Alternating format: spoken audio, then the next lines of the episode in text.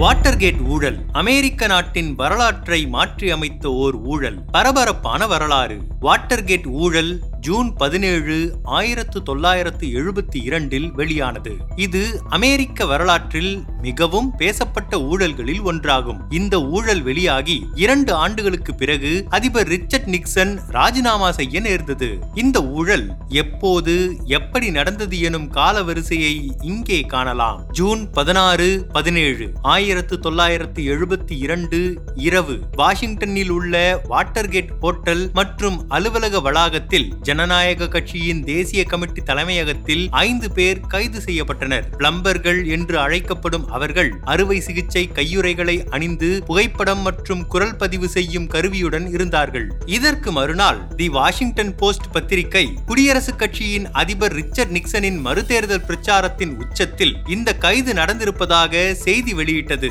Pop உட்வாட் மற்றும் காரல் பேர்ன்ஸ்டீன் எனும் இரண்டு இளம் பத்திரிகையாளர்கள் நிக்சனின் மறுதேர்தல் குழுவின் உறுப்பினரும் சிஐஏவின் முன்னாள் உறுப்பினருமான ஜேம்ஸ் மெக்கார்ட் போன்றோர் ஊடுருவியவர்களில் சிலர் என்று கருதப்பட்டனர். இதற்கும் வெள்ளை மாளிகைக்கும் தொடர்பு இருப்பதாக செய்தியாளர்கள் கூறினர். ஜூன் இருபத்தி இரண்டு அன்று அதிபர் நிக்சன் இந்த விவகாரத்திற்கும் தனது நிர்வாகத்திற்கும் எந்த தொடர்பும் இல்லை என்று மறுத்தார். ஆனால் விஷயங்கள் இத்தோடு முடியவில்லை. நிக்சனுக்காக பணிபுரிந்த இருவர் மற்றும் நிக்சனது சிறப்பு உதவியாளர் சார்லஸ் கால்சன் ஆகியோர் வாட்டர் கேட் அருகே உள்ள ஒரு ஹோட்டலில் இருந்து வாக்கி டாக்கிகளை பயன்படுத்தியதாக அந்த இரட்டை பத்திரிகையாளர்கள் கூறினர். அந்த பத்திரிகையாளர்களுக்கு ரகசியமாக தகவல் அளித்தவர் ஆழமான தொண்டை என அப்போது பிரபலமாகி இருந்த ஒரு ஆபாச படத்தின் பெயரால் அழைக்கப்பட்டார். பல வருடங்களுக்கு பிறகு இரண்டாயிரத்து ஐந்தில் அவர் மார்க் ஃபெல்ட் எஃபிஐயின் உதவி இயக்குனர் என்பது தெரிந்தது. இவர் அக்டோபர் ஆயிரத்து தொள்ளாயிரத்து எழுபத்தி இரண்டு மற்றும் நவம்பர் ஆயிரத்து தொள்ளாயிரத்து எழுபத்து மூன்றுக்கு இடையில் வாஷிங்டனில் உள்ள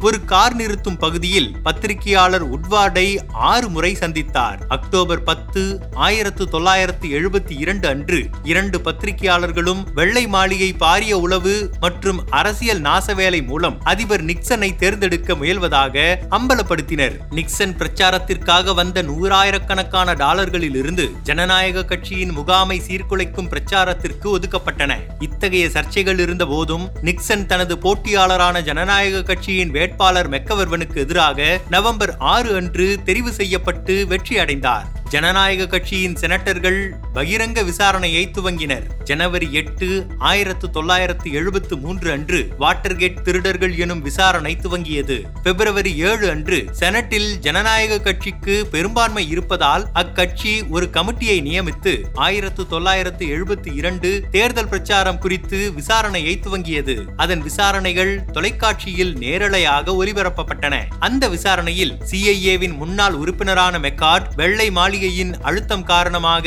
நீதிமன்றத்தின் முன் பொய் சொன்னதாக விரைவில் ஒப்புக்கொள்கிறார். இந்த விசாரணையின் விளைவாக ஏப்ரல் முப்பது அன்று அட்டர்னி ஜெனரல் ரிச்சர்ட் மற்றும் அதிபரின் இரண்டு உதவியாளர்களான பாப் ஹால்டிமேன் மற்றும் ஜான் எகிர்லெக்மேன் ஆகியோர் ராஜினாமா செய்தனர். மூன்றாவது உதவியாளரான ஜான் டீன் பணி நீக்கம் செய்யப்பட்டார். ஜூன் இருபத்தி ஐந்து அன்று ஜான் டீன் விசாரணை கமிட்டியிடம் செப்டம்பர் பதினைந்து ஆயிரத்து தொள்ளாயிரத்து எழுபத்தி இரண்டு முதல் இந்த ஊழலை அதிபர் நிக்சன் அறிந்திருந்தார் என்று கூறுகிறார். இந்த ஊழலில் சம்பந்தப்பட்டவர்களை அமைதியாக இருக்க வைக்க நிக்சன் ஒரு மில்லியன் டாலர் வரை செலவழிக்க தயாராக இருந்ததாக அவர் கூறினார். இதன் மூலம் அதிபரை நேரடியாக குற்றஞ்சாட்டிய முதல் சாட்சியாக அவர் திகழ்ந்தார். ஜூலை பதினாறு அன்று ஒரு செய்தி பூகம்பம் போல வெளியானது. அன்று வெள்ளை மாளிகையின் ஊழியர் ஒருவர் விசாரணை கமிட்டியிடம் அதிபரின் ஓவல் அலுவலகம் முழுக்க ரகசியமான மைக்ரோபோன்களால் நிரம்பி இருந்தது என்றார். இத்தகைய ரகசிய ஒட்டு கேட்கும் ஏற்பாடு ஆயிரத்து தொள்ளாயிரத்து எழுபது முதல் இயங்கி வந்ததாக அவர் கூறியது ஊழல் பற்றிய விசாரணையில் ஒரு திருப்பு முனையை ஏற்படுத்தியது.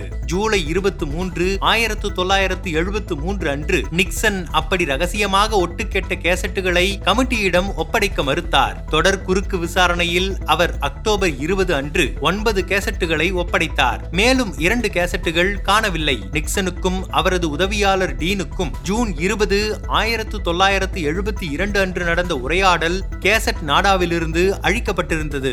மே ஒன்பது ஆயிரத்து தொள்ளாயிரத்து எழுபத்து நான்கு அன்று பிரதிநிதிகள் சபையின் நீதித்துறை குழு நிக்சனை பதவி நீக்கம் செய்யும் நோக்கில் விசாரணையை துவங்கியது. ஒரு வருட கால போராட்டத்திற்கு பிறகு காணாமல் போன நாடாக்களை ஒப்படைக்குமாறு உச்ச நீதிமன்றம் நிக்சனுக்கு ஜூலை இருபத்தி இருபத்தி நான்கு அன்று உத்தரவிட்டது. அதை ஆகஸ்ட் ஐந்து அன்று அதிபர் நிக்சன் ஒப்புக்கொள்கிறார். ஜூலை முப்பது அன்று நீதித்துறை கமிட்டி அதிபரை பதவி நீக்கம் செய்வதற்கான மூன்று காரணங்களுக்காக வாக்களித்தது. அவை நீதியை தடுப்பது அதிகாரத்தை துஷ்பிரயோகம் செய்தல் மற்றும் காங்கிரஸை அவமதிப்பு செய்தது. இதை அடுத்து பதவி நீக்க நடவடிக்கையை தவிர்க்க நிக்சன் தனது ராஜினாமாவை ஆகஸ்ட் எட்டு அன்று அறிவித்தார். இப்படி பதவியில் இருக்கும் ஒரு அதிபர் பதவியை ராஜினாமா செய்வது அமெரிக்காவில் முதல் முறையாகும். செப்டம்பர் எட்டு ஆயிரத்து தொள்ளாயிரத்து எழுபத்தி நான்கில் அவருக்கு பிறகு அதிபரான ஜெரால்டு போர்டு நிக்சனுக்கு முழு மன்னிப்பை வழங்கினார். இப்படி அமெரிக்க அதிபரையே ஆட்டங்காண வைத்த வாட்டர்கேட் ஊழல் அமெரிக்க வரலாற்றில் முக்கியமான ஒன்றாக கருதப்படுகிறது.